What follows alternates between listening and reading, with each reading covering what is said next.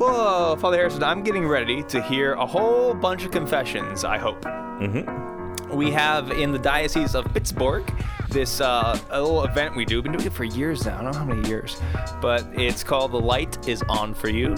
A very warm and cozy kind of welcoming name. Uh, but the idea is that from 6 p.m. to 9 p.m. across the diocese, um, at least in every parish grouping, confessions will be offered. So by the time you hear this, I've hopefully heard a lot of confessions. But uh, I told the people today at Mass, I reminded them of it. I said, I will be bringing a spiritual book with me. I hope and pray I don't get a chance to read one word of it. But uh, we'll see, because a lot of times, there's one year I heard confessions three hours straight. But the next two uh, were like, because we do this, I think, once during Advent and once during Lent, I think is when we do it. Uh, and a lot of times it'll be confessions for like an hour and a half, and then you're kind of like twiddling your thumbs for the next Right. hour and a half, and like eh, a few people come in, and of course some comes in at you know um, 8:59. Um, And they have a half hour confession. Right, and it, it- I'd rather have that happen than them not come at, at all. Yeah, yeah, yeah. But it is a struggle with my humanity, right? so it's like, um, and that's, uh, uh, hearing confessions can be very tough for me sometimes because if I'm not like if I haven't prayed and prepared for it, or if I'm in a bad mood, or if I'm like worried about my homily, I, I, I struggle with. I think I end up doing an okay job at it, but one of the things I have to watch out for is like where is my interior life right now, and how do I make sure that I don't throw that on the penitent and just am there listening and offer God's mercy. It's one of the big struggles I think in the priesthood is hearing confessions well, um, because a lot of times also when you're hearing confessions, like when people uh, or just the experience of people confess the same sins you commit and like okay am i do i listen to my own advice what am i doing too Yeah. it can be very convicting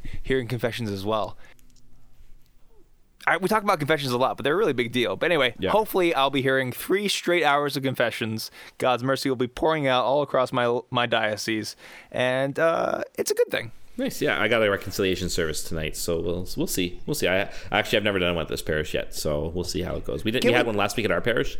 Yeah. It wasn't super well attended. I'll be honest. I was a little disappointed actually. We had like maybe forty five people show up, which Yeah. is meh. I mean, we're not a huge parish, but still, I was kind of hoping more like eighty. Can I offer a hot take? Yeah. I think reconciliation services are highly overrated. Go on. I think you just open the doors and have people go to confessions. Now, I know, I know, like if you do them well, I think they can be done well. Yeah. Because maybe you can do a little scripture reading, a little preaching to help prepare their hearts and everything. But I feel like a lot of times the people who go to these things, they're there for confession. Let's just let's just start. Let's just knock them out. That's kind of where I'm at. And I know there's a lot of like you know uh, post Vatican II readopting the uh, reincorporating the communal dimension of penance and the liturgical dimension of penance. And I kind of get that, but I also kind of don't care. Let's just have confessions. That's where I'm personally at. That's a personal opinion of Father Anthony. That right. you're allowed to disagree with people. It's okay. I like to think I'm always right. In reality, I know I'm not. That's my personal opinion. All right. I will comment on this after you introduce the podcast. Okay. Hey, this podcast is called Clerically Speaking, and my name is Father Anthony Sciarappa. And my name is Father Harrison Ayre. How about so that? okay, I, let's. I was like, okay, I'll, I'll talk about confession because we'll talk. We just talk about it a lot. It's great. It's great. I've been pondering this because I think, like, I know in my parish, I think part of it is, I mean, a, or it's more of a a room with a screen in it if you want the screen or if you want to sit down type of thing, which is fine. Uh-huh. Um, but a lot of people don't take advantage of me being here. Like, and and if they want to go to confession to someone else, they gotta drive an hour somewhere else yeah. right? So there is that remote factor. However, I've been pondering it, and I'm going to probably put like a little letter or article in the parish bulletin one day. Who would you like? You got to maybe let's use the analogy of of um, of fatherhood. Okay. Who would you prefer to help you in a moment of crisis? Would it be someone who knows you well, who interacts with you on a regular basis, like a father, for example? Mm-hmm. Or would you just prefer it to be some stranger who you know is is someone who can help you out in life and stuff like that, but they've never met you before and uh, probably will never see you again? I I think you'd prefer the former. Yeah, I know where you're getting with this. So yeah, let me. I'll finish the point Yeah. If that's okay. Please. Um, I think for me, like, because a, it's about people forget about the seal. I can't even treat you differently, despite whatever you confess to me in confession. Secondly, you can use the screen, and I probably won't even know you. But third, there's something about the fatherly aspect of your local priest who can know you and help you in a better way than some rando. Yeah, I think there's there's a couple things with that. One is uh, there is a tendency in North America to treat the parish as a a uh, as a consumer product sort of deal. Like I go there for my services, I go there for my product. That's a part of it, but also. And if you talk to people, the reason they say it's not because they want to get in and out. It's Yeah. this aspect of shame uh, Mm-hmm. that they're afraid that the priests will look down upon them. Um, they're ashamed of their sinfulness. Now, we should feel guilty for our sin because Mm-hmm. uh, it- guilt is like what lets us know that what we've done is wrong and impels us to change. But I think a lot of people think because I am a sinner, because my sins are so embarrassing, because my sins are so dumb, because my sins are so evil, there's no way Father could look upon me with love. And the truth is, we know your sins are bad and evil and dumb and that experience of shame. We've felt all those same things. But most of all, it's like, okay, but do we remember then that the Father, the Father, knows all that and still looks upon with you with love, has not for one moment withdrawn his love. He may have withdrawn consolations, sure, but he's not withdrawn his presence or his love from you. And I also wonder do I do a good job of presenting myself as a father? And and because it's tough because you don't get to know every parishioner, um, and and not every parishioner gets to know who you really are. But do I do my best to show them the Father's love in my day-to-day interactions? Uh, and sometimes the answer is yes, and sometimes it's no. Right. Um, so it's it's tough. I get that it's tough. Uh, but I also know the benefit of going to a spirit, like I go to spiritual direction and I go to confession with the same priest, and the bonuses, the the benefit of that is has been huge for my spiritual life. Uh, so Yeah. if you do what you gotta do to get the sacrament, Yeah. fine. You know, don't feel ashamed if you want to drive an hour away to go to a stranger priest. I mean, just get the the graces work. The sacrament's good, but yeah, there's something about having your pastor really be your spiritual father that's really important. I think sometimes we, we miss out on.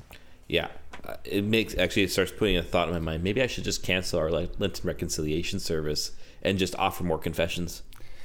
You could, but then at the same time, like to be practical about it, there are some people who are just going to wait for that service and are not going to go unless they see that service in the bulletin. And yeah, it's easy for us to say, well, then do you really care? But Right. sometimes if you can go the extra mile to get a few confessions, it's it's a tough it's a tough equation. Or maybe you invite less priests, Right? Yeah, yeah. and so you're not wasting their to. time. So then, well, then it forces Oh, people to go to go to you. I don't want to wait three hours for the other guy. I'm going to go to this one. I don't know. I was thinking out loud. Just thinking out loud. Yeah, yeah. Because you know, the thing. I mean, yeah. Part of that too is sometimes you feel bad. This will happen sometimes. You invite priests to a reconciliation service, and then people don't show up, and you're like, "Sorry, buddy." Because uh, the things are that uh, priests um, are very busy and are struggling with a lot of different things, and uh, we're going to Yeah. talk a little bit about some of those uh, struggles in the Summa Tweetologica. Summa Tweeta Logica. Summa Tweeta Logica. Summa Tweeta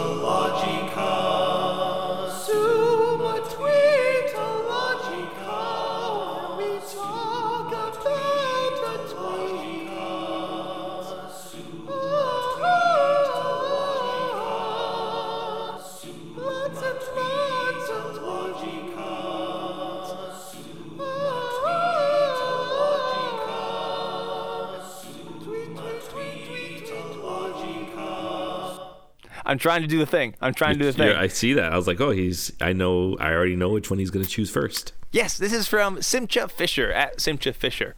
Um, before we read her tweet, I will first tell you that the Summa Theologica was Thomas Aquinas' summary of theology. The Summa Tweetologica, the far more famous version, is our summary of things we found interesting on Twitter. And this is from Simcha Fisher, who says, I interview priests regularly for a vocations column, and I just had a rather sad conversation. He didn't complain, but I could read between the lines. Parish priests are lonely, you guys, busy and lonely, and they get yelled at a lot for things that aren't their fault. So uh, I sometimes struggle with talking about this because I, I I'm always very hesitant because there can be uh, a spiritual kind of sickness that happens both in families and in the church, where a father asks his children to take care of him. And I think you have to be careful with that because that's Mm-hmm. Not their job. It's not your job, right? Right. You're putting a burden on them that is not theirs to carry. Yeah. It is your job to care for them. Now, there's of course there's differences. You know, when our fathers get in the family get old, yes, it's the children's duty to make sure they're taken care of. Sure, sure, sure. But sometimes when a priest talks about struggles, it can be a kind of self-indulgent thing, and so I want to avoid that. But at the same time, I am constantly amazed at how many people really don't understand what a priest's life is like. Both the joys, and there are so many of them, uh, but also the struggles as well. I shouldn't say amazed because growing up, I didn't think about a priest's interior life or you know what he does. He shows up for mass, and why I don't know. It's fine.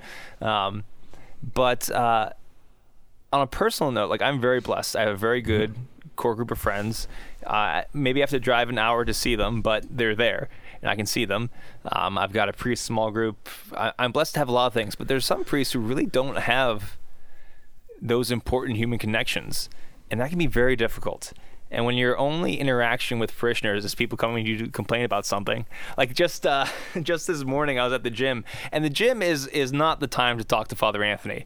I am working out my my human frustrations. I am working out just my spiritual frustrations. Do you, do you grab the dumbbell and just scream at it? I've gotten really close some days. You know, I go to do deadlifts or squats. and I'm just like yelling. No, um, uh, but I have my headphones in. I, it's Yeah. kind of my little oasis. And then someone, someone, I've got my headphones in, and someone comes up to me. God bless them. But they're like, "Are you a priest?" Like, yeah. It's like I thought you were a priest. I'm like, yeah, yeah, I'm the priest. And then spends like five minutes talking to me, talking to me about how terrible everyone was at mass the other day and I'm trying really hard not to be angry with this person and to be polite and to be present and it's sometimes it's difficult and some priests that's the only interactions they get with people Yeah. and that is rough Yeah. so I've talked enough about that do you have any comments Yes, but I also um hmm.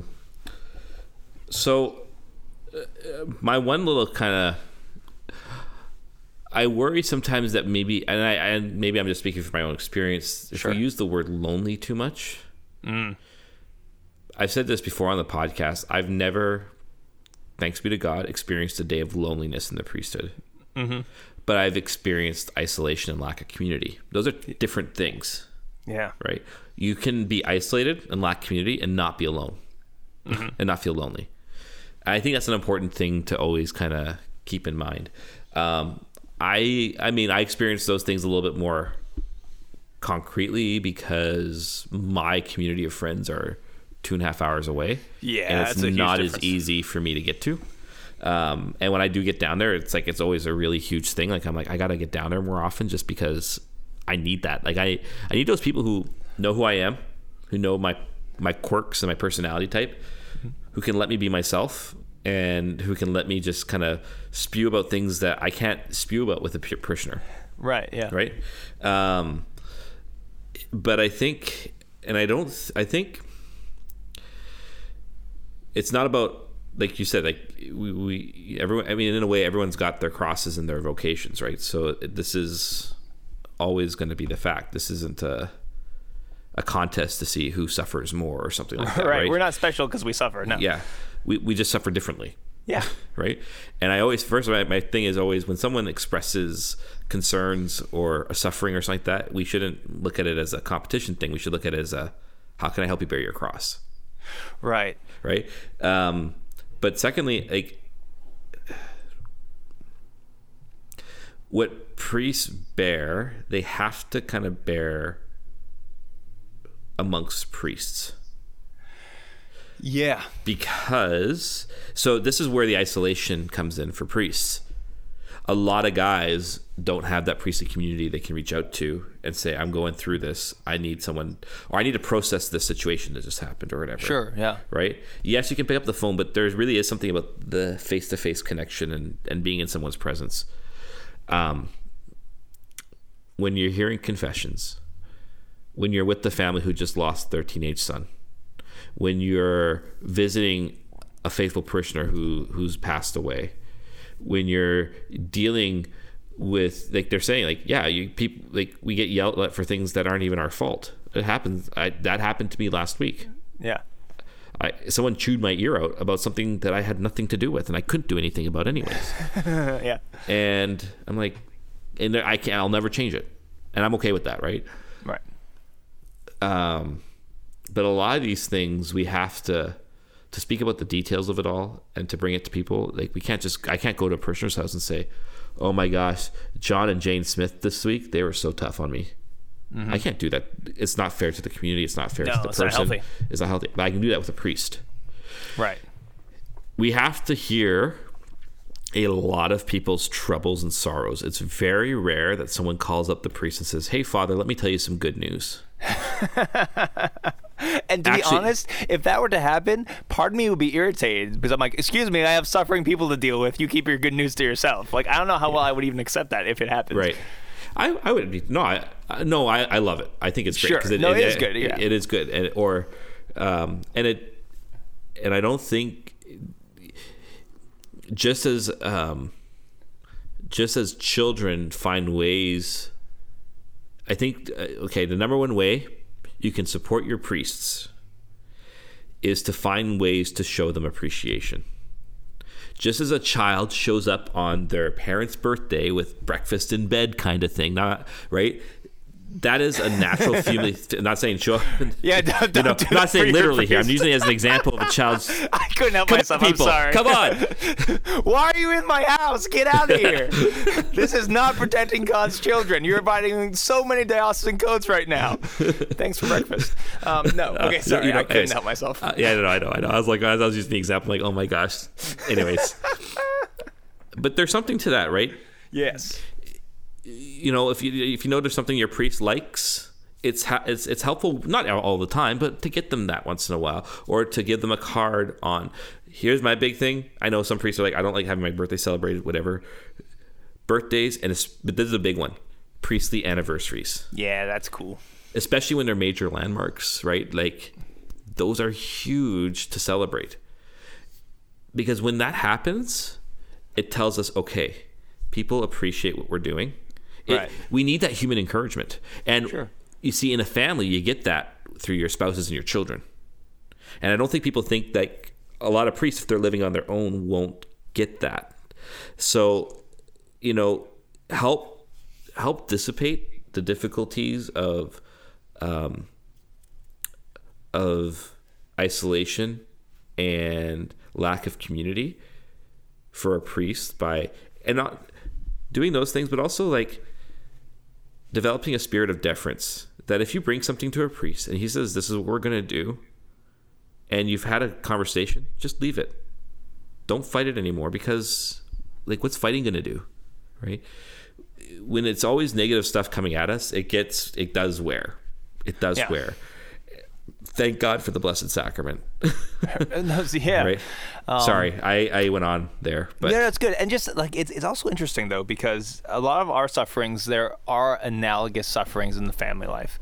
Like I know you've heard, I've heard, uh, people come to you in the confessional and talk about how lonely they are, Right. or they can't be intimate th- with their spouse in the way they used to be, Mm-hmm. uh, or and like all these things. Like there's there's analogous sufferings absolutely Mm-hmm. uh, in the family life as well.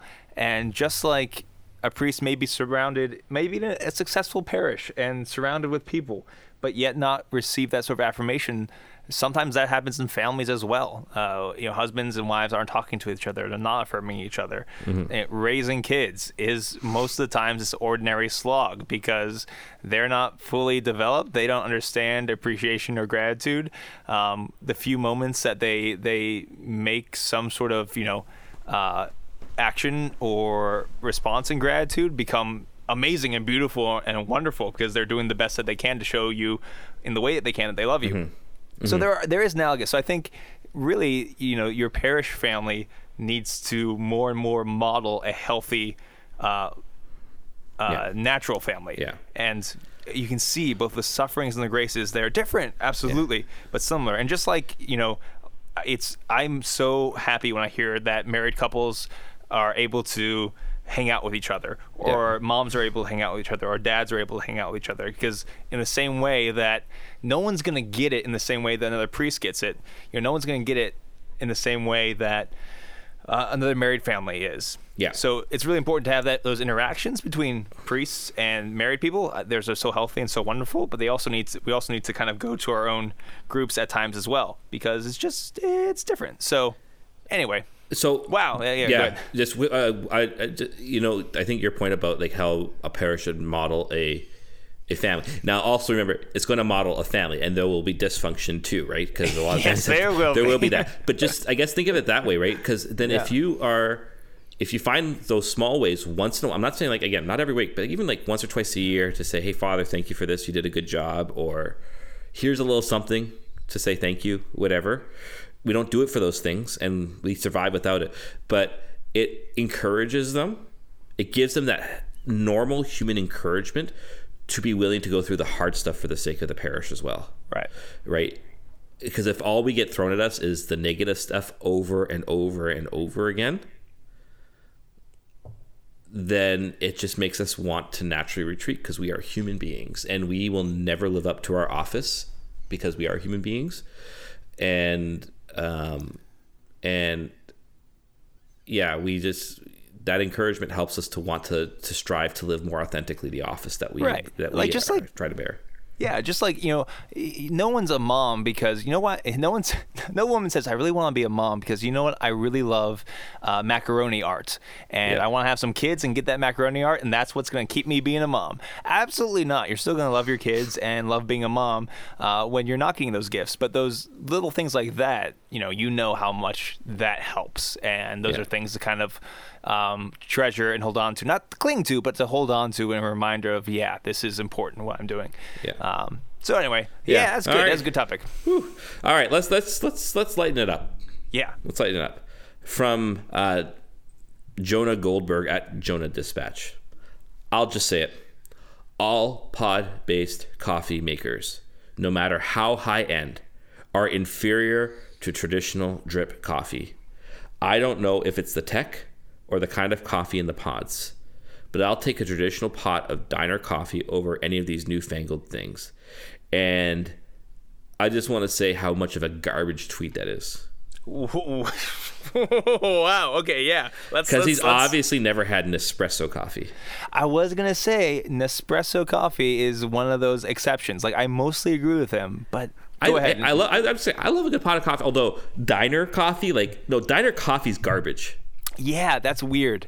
That Like is diner coffee, That is a weird coffee. flex. That's Yeah, a weird no. flex to make. You know, I, I I'm all about a drip. I'm, I'm all about drip coffee too. I'm not. You know, and your brother Nick makes a wicked uh, pour over. Yeah. Right. But there are there is Keurig. Yeah, it sucks. But Nespresso, man. Nespresso. Right. It's so good. Yeah. It's and good. I, I've It's I've good. already given so many correct takes about coffee uh, that I think I'm all out. I think I'm all out of good takes because I've said them all before. Um, but yeah, the Nespresso, it's pretty good, and it's definitely better than nasty, um, like old. Uh, drip coffee from a church when they haven't cleaned out the machine in forever. Um, yeah, yeah. There's you gotta open your mind when it comes to some of this coffee stuff.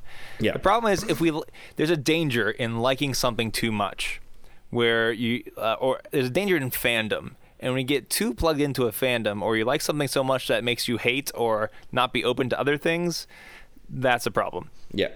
Ooh, okay.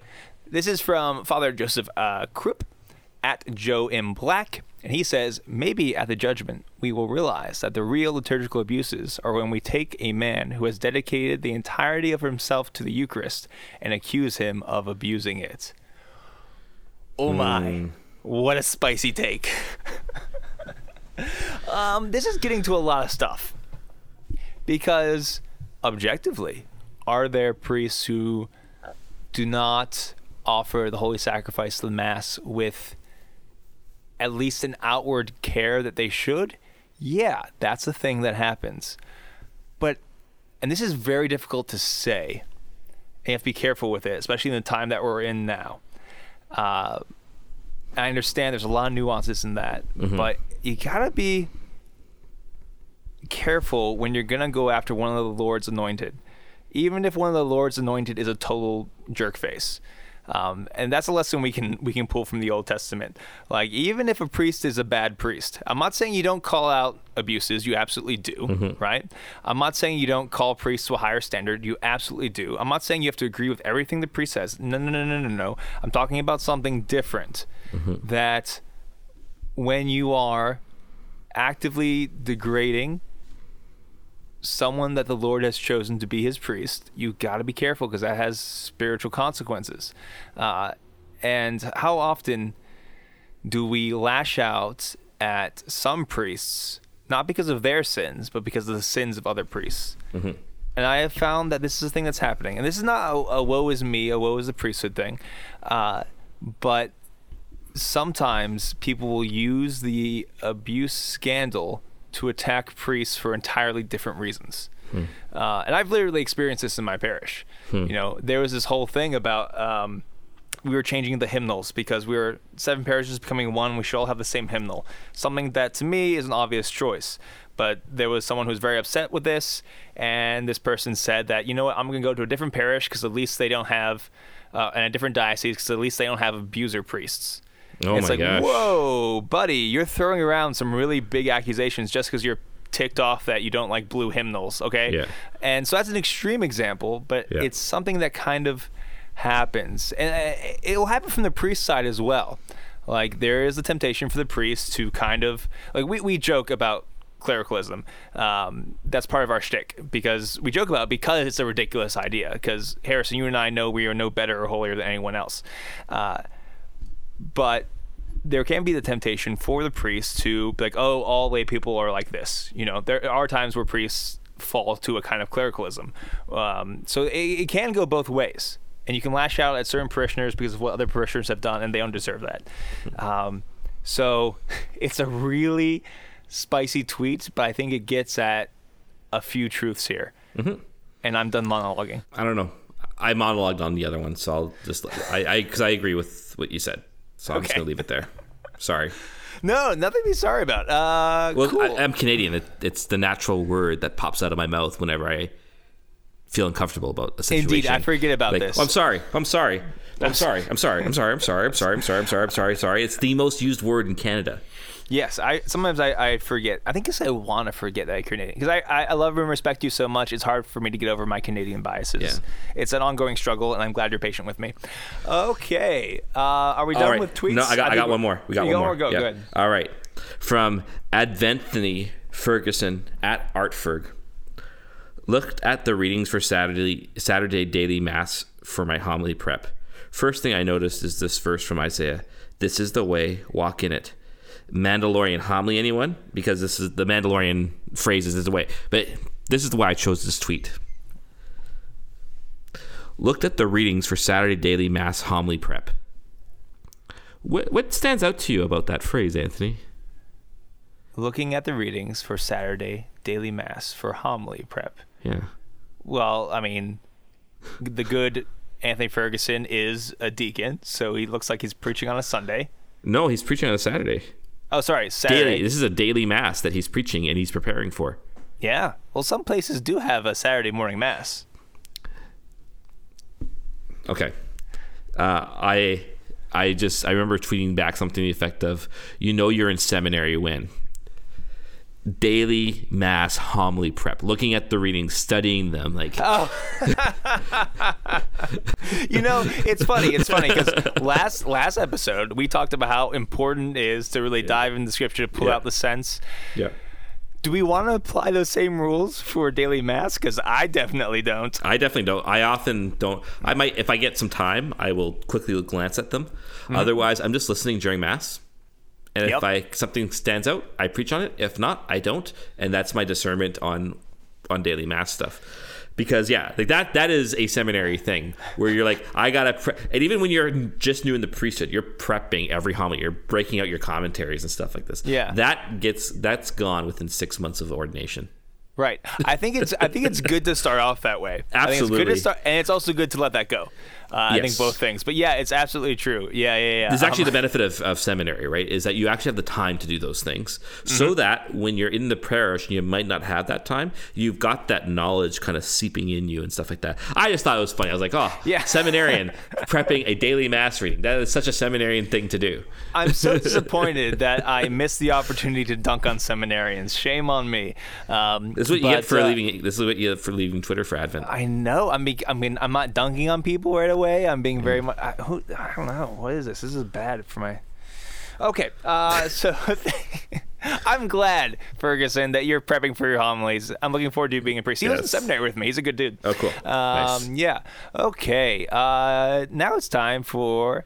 Speaking of scripture, it's time for presbyteral exhortations. And now it is time for presbyteral exhortations. Oh, yes. Quite good, quite good. Indubitably. Oh. I bet they can't wait to learn. They're gonna learn so much. It's my favorite part. It's the best part. Yes, yes, quite, quite, yes, right, right. So I want to do something different today. Are you okay with this? Yep. Okay, so background to what we're going to talk about is uh, a few weeks ago. Uh, yeah, a few weeks ago, I was meeting with my spiritual director, and for one of my penances, uh, after going to confession, he wanted me to read Romans 8 for a penance. So I've taken that, and I'm reading Romans 8 every day uh, during Advent. And I figured since I'm reading this, since I'm praying about it, let's talk about it on the show and kind of talk about some of my experiences with this scripture, maybe break it open a little bit, a little something like that. Sound good to you? Mm-hmm. You like Sounds that? great. I You like like it. that? Yes. Okay. it also is actually added pressure because we just did that whole episode on like the senses of scripture. Yeah. So So, we'll, we'll see how spiritual you really are. Yeah, yikes. Okay. so I think the first line is what's gonna. First of all, I'm going to use the the New American, uh, the NAB translation, Ugh. And the reason why it's because Because you want to fill the coffers of the bishops' conference. That's what you want to do. because well, one, yes, uh, I'm gonna I'm sending them envelopes of cash and trying to uh, increase my rank in the uh, in the hierarchy because that's that's why I do this. Uh, but no, uh, the real reason why when I pray with scripture, I pray with the NAB, is not because it's the best translation, but because that's the translation we use at mass. Yeah, yeah, yeah. I know. So that's my reasoning. That's fair. Um, so that's my little. so, yeah. Okay. So St. Paul says, Hence, now there is no condemnation for those who are in Christ Jesus. And for me, I noticed something the first few times. I didn't notice this right away. But the first few times I read the scripture, how quickly I jumped over that line. And there's something that will happen, and this is why it's important to go back to the same scripture passage often. Um, so it's good to do daily mass readings, and that's all good too. But I think there's a great benefit in really forcing yourself to stick with one piece of scripture. Because I realized after a couple days that something about that line really bothers me. Something about that line was making me uncomfortable. Hmm. Hence, now there is no condemnation for those who are in Christ Jesus. And so, just pulling this out into a purely personal sense, um, this is something that I struggle with, and I know a lot of people do as well. And I realize how often do I condemn myself?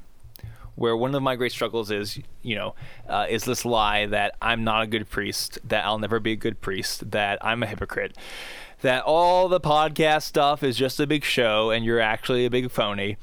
And I've spoken to so many people who, in different ways, feel the same thing that while God will tolerate you, he's kind of disappointed in you, right?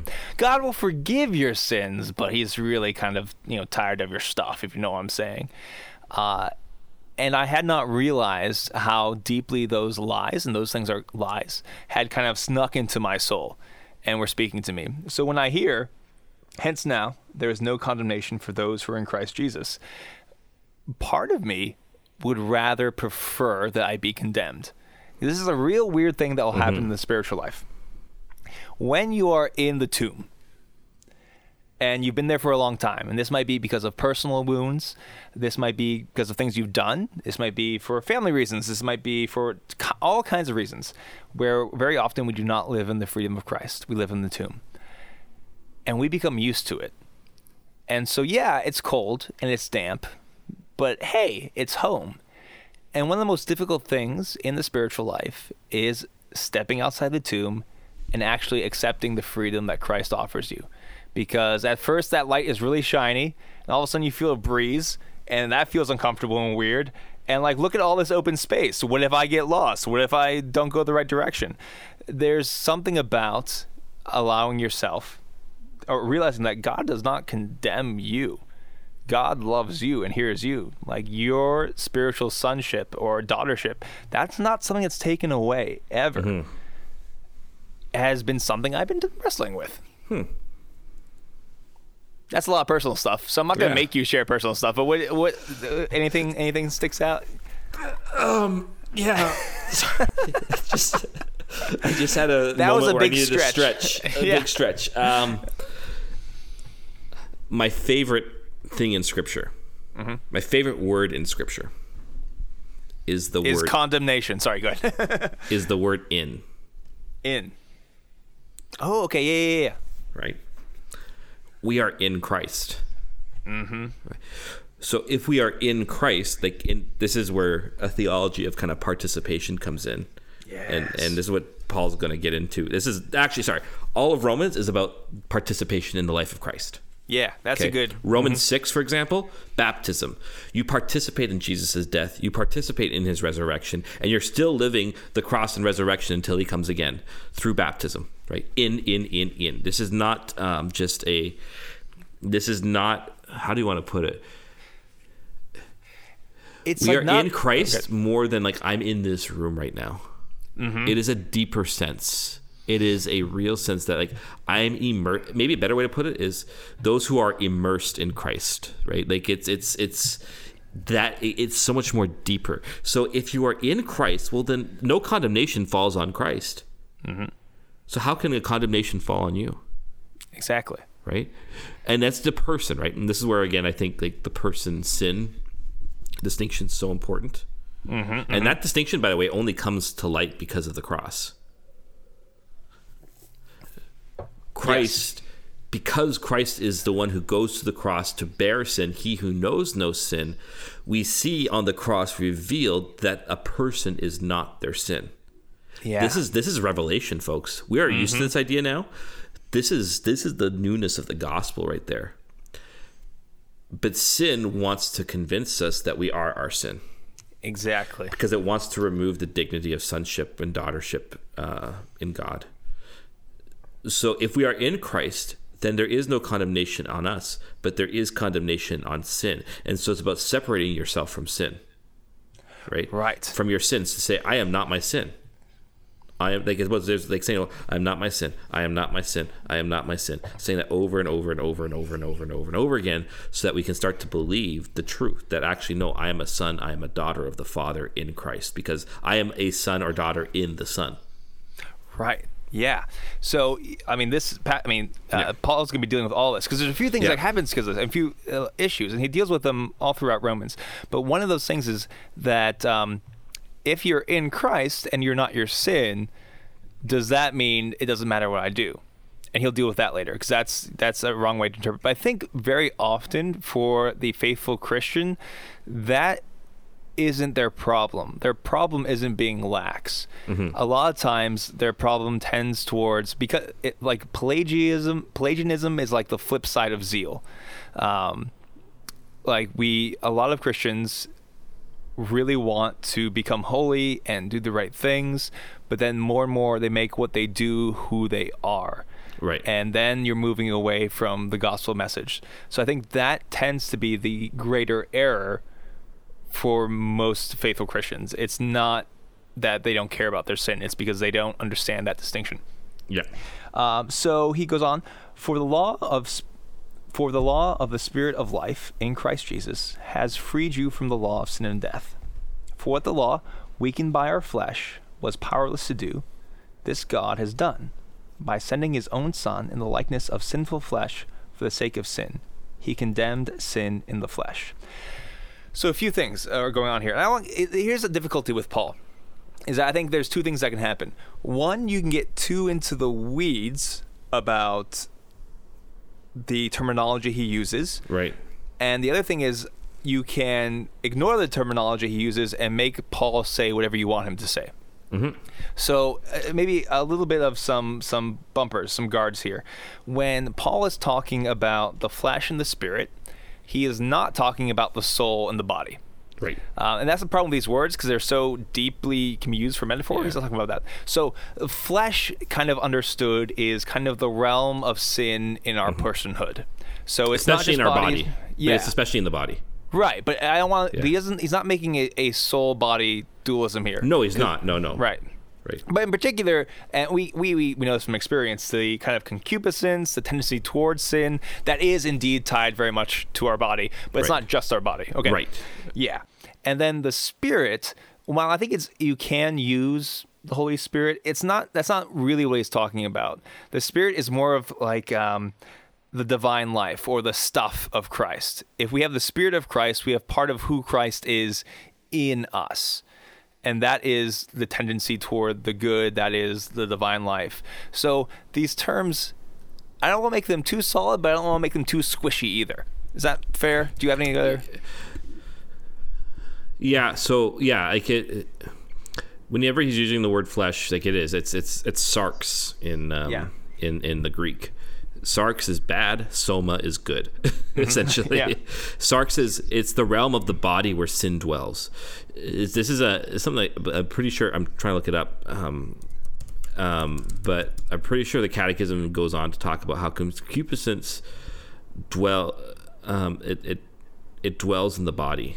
yeah okay Yeah, so anyways, definitely anyways, sorry, I'm, I'm getting. but also like you don't want to like throw out like uh pride Right. these things that are uh, definitely more spiritual matters than they are uh, saying. physical so, it's, I guess what the idea for, for Paul is that the flesh, when he's talking about flesh, he's talking about the inversion of the body soul relationship, Mm-hmm. right? The body's taking control of the soul essentially.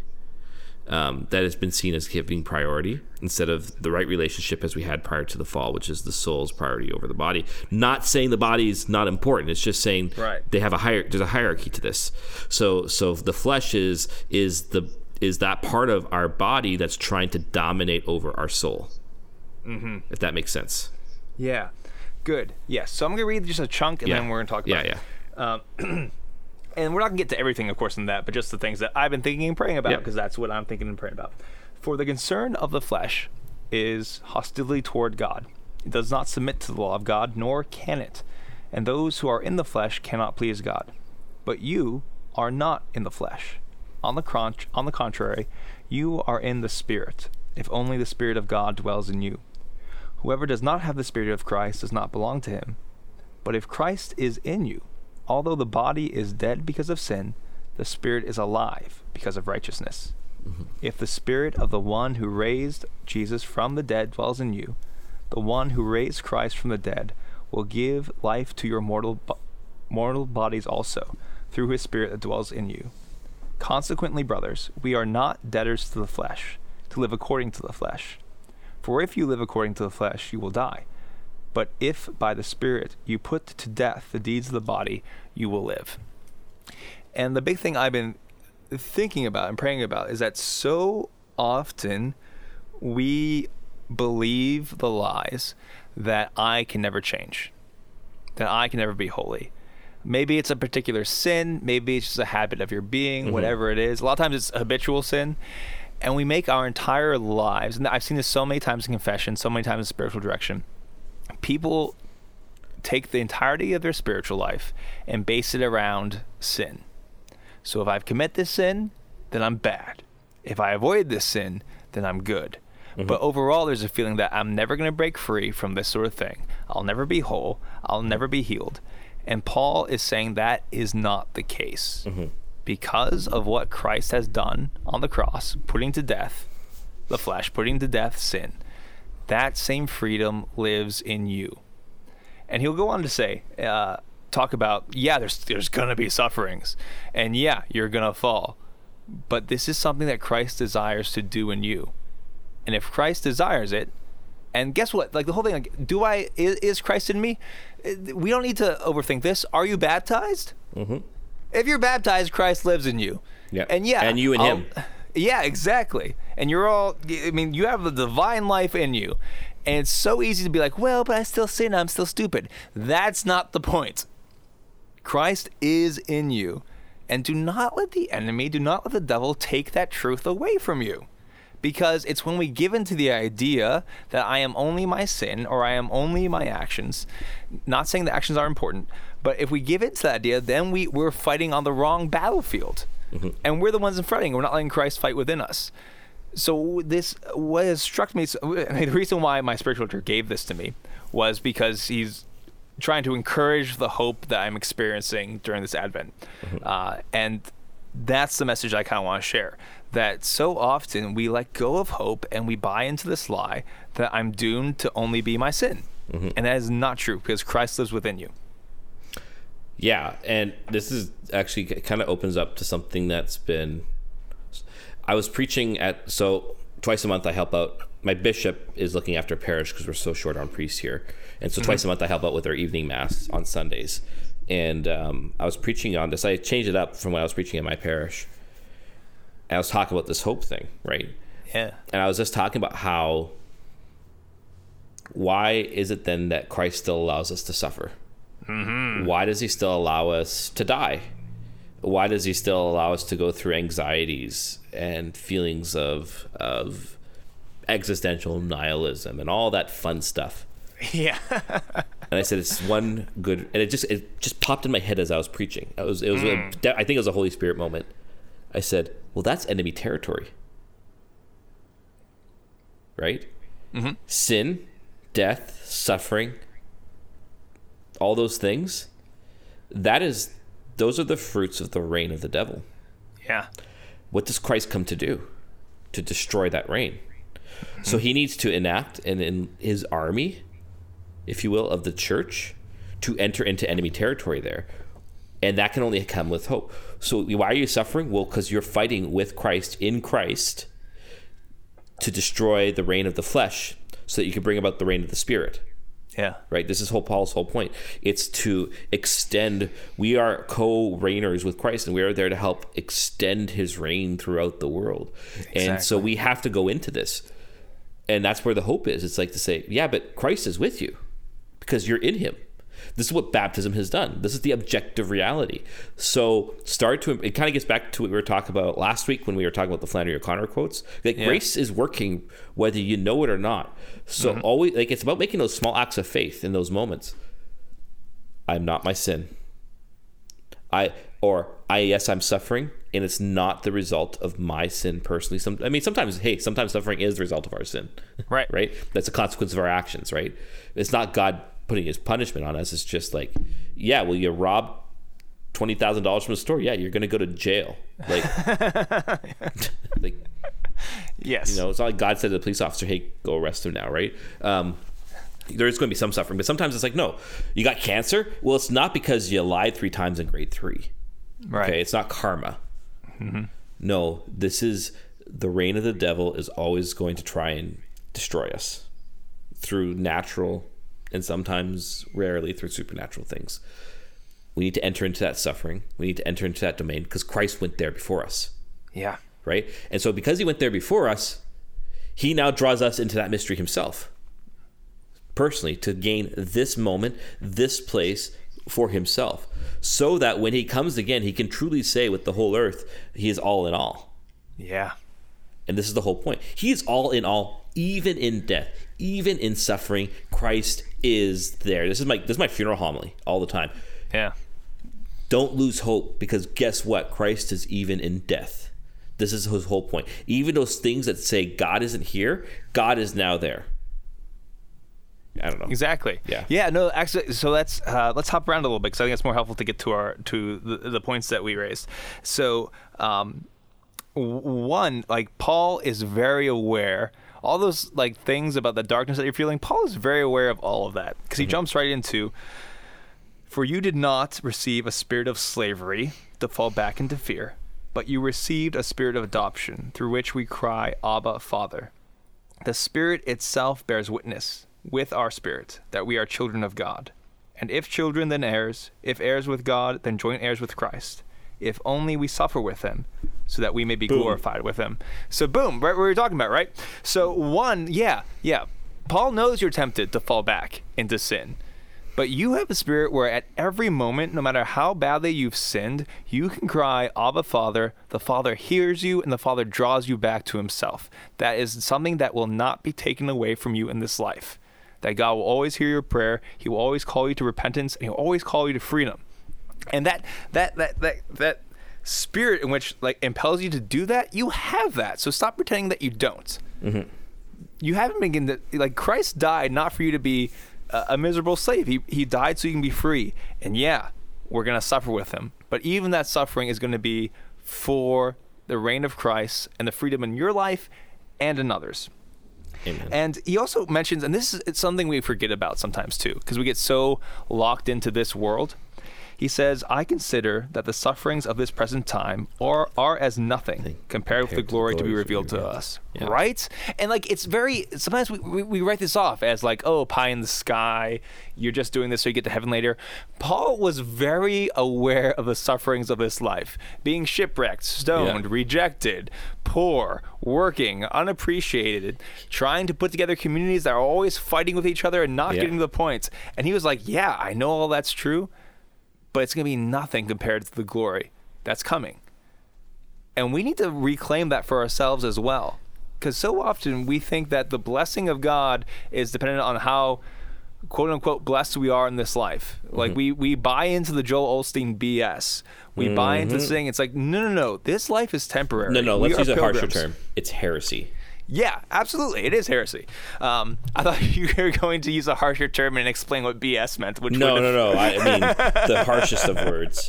yes, it is. It is. Um, and like we've forgotten, like we we we so often think of this is our home, but it's not. This is mission territory. This is the war battlefield. territory. Yeah. This is the battlefield. This is a pilgrimage, and we're here for a time. It's the And wrestling ring. It's the wrestling ring. It's WrestleMania. It's it's the, where the conflict happens. Yeah. But the victory is won, and we and that's not pie in the spot, sky thinking. That's not a hallucinogen. That is the absolute truth, and we need to reclaim that as well. And something about that, even psychologically, is helpful to remember. Like, yeah, this is just for a time. Because the one thing Satan will do. Uh, he'll do a lot of things, but he'll try to take away your hope and try to take away your vision of the future. Yeah. And Paul knows this too, because he's he knows that creation is all messed up. Because he reminds us that all creation. Uh, let's see. Let's get this. Um, uh, blah, blah, blah. For creation was made subject to futility, Futility. not of its own accord, but because of the one who subjected it in hope. That creation itself would be set free from slavery to corruption and share in the glorious freedom of the children of God. We know that all creation is groaning in labor pains even until now. Not only that, but we ourselves, who have the first fruits of the Spirit, we also groan within ourselves as we await for adoption, the redemption of our bodies. You want to jump ahead. in? No, you, well, you, you finish. Sorry. Okay, no, that was that was the last part I was going to finish about the scripture. So you, you go ahead, go. I don't know if I talked about this on here before, but, but here's here's my thing about the whole book of Romans because Romans is brilliant. Yeah, right. Um, that Bible. Wow. yeah. I know. Romans is all about worship and Hmm. right worship of God. The the centerpiece of, of Romans is Romans 12:1, right? Which talks about offer your bodies as a living sacrifice to God, which is your spiritual worship. Everything that Paul's talking about here is entering into Jesus' worship of the Father. Yeah. This is the whole point. So when you enter into suffering, it is an act of worship in Christ. When you enter into death, it is an act of worship in Christ. That now we are we are reclaiming, eh, we're doing what Adam failed to do, which is worship God in thanksgiving. And so in Christ, he is now trying to take creation back to itself. And this is why like going to mass is so freaking important. this is the place where everything that we do spiritually is now lifted up sacramentally into Christ's worship of the Father on the cross. Everything this is why going this is why the church mandates um, um, going to mass on Sunday. It's so that we can win the war. Yeah. you yeah. know, it's like it's like my saying sacrifice and yeah. yours. It, it- it's like saying because if we don't go to mass, it's like saying, okay, yeah, I know, I know the Germans are invading Britain, but I'm not going to get into the plane and fight them off. Right. That's crazy talk, man. Um, it's all about right worship. It's all about right worship. This Right. whole thing that Paul's talking about in Romans 8, it's all about the Spirit moving us to live out and be drawn into Christ's worship of the Father. And that's only possible when we are in Christ through baptism. The and this is and the interpretive key for this too is also the first two chapters where Paul talks about how how um, the pagans failed to worship God properly. Right. It's all about worship. It's awesome. And like he, he's also pointing to th- this mystery that you know uh, pain death the effects of sin they're not just felt in moral qualities but also in this broken world disease famine uh, cancer tsunamis the world is awaiting its final the completion of redemption as well. So we are adopted in Christ. We are spiritual sons and daughters of the Father. But there's also another sense where we're waiting to experience the completeness of that. Mm-hmm. So Satan's been dealt a mortal wound, but just like any wounded animal, he's thrashing about until and trying to take as many down with him as he can. Mm-hmm. Christ has won the victory, but we're still waiting for the victory to be completed. So we live in a time of tension, and that tension is is difficult, but it should not take away our hope. Mm-hmm. Um, so I'm gonna jump into because he talks about hope after this. For in hope we were saved. Now hope for what? Uh, now uh, so- so for hope we were saved. Now hope that sees for itself is not hope. For who hopes for what one sees?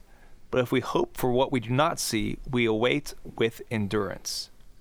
So, we were I love the economy. For in hope we were saved. We were saved. We're waiting in hope. Mm-hmm. And this is the difference between Christian hope and wishful thinking. Mm-hmm. Christ Jesus has saved us through his cross resurrection, through that mystery. If we are faithful to Christ, we have every reason to hope for our resurrection, right? Mm-hmm. Um, but we can't see it yet. Yeah. But don't let the fact that you can't see it don't I mean because like the mystery uh, is a different kind of mystery than the other mysteries, but the mystery of sin and death that can be overwhelming, and it's you can't imagine. You might not be able to imagine how can God make this all better. How can the sufferings of the present time be as nothing compared to the glory to be real to us. You can't explain that or write down a plan. You can't be like, well, suffering is really bad right now, but in heaven we'll have a million puppies surrounding us. That doesn't work when you have cancer. That doesn't work when your child dies, right? But this matter of faith that has been given to us in Christ, we can hope that, yeah, it's gonna be. Mm-hmm. God is gonna win, and we're gonna participate in that. Yeah, I just I always say hope is a fact. It's based on a fact, right? It's not it's not wishful thinking. It's not thinking, well, I really wish that maybe the this whole resurrection of the body thing is true. It's like no, no, because of Jesus' death and resurrection, we know this is true, Yeah. and we're just waiting now for him to see. This is where the hope comes in. I would I would highly recommend to anyone listening to read Spe Salvi by by Pope Benedict Mm, yeah, yeah, yeah. because this this hits this is the whole point of his whole encyclical. Uh, so there's there's more we could do, but I'm just gonna jump to the end uh, Okay. to wrap up, and just uh, what then shall we say to this? If God is for us, who can be against, Against us? He who did not spare his own son, but handed him over for us all, how will he not also give us everything else along with him? Who will bring a charge against God's chosen ones? It is God who acquits us. Who will condemn? It is Christ Jesus who died, rather was raised, who is also at the right hand of God, who indeed intercedes for us. What will separate us from the love of Christ? Will anguish or distress or persecution or famine or nakedness or peril of the sword? As it is written, For your sake we are being slain all the day. We are looked upon as sheep to be slaughtered. No. In all these things we conquer overwhelmingly through him who loved us. For I am convinced that neither death, death nor, nor life, life, nor angels, angels, nor principalities, principalities, nor present things, nor future things, nor powers, Powers, nor height, heights, nor depth, depth, nor any, any other creature will be able to separate us from the love of of God, God. in In Christ, Christ Jesus, Jesus, our, Lord. Amen. And that's the best wrestling promo you're ever gonna hear. Sine glossa.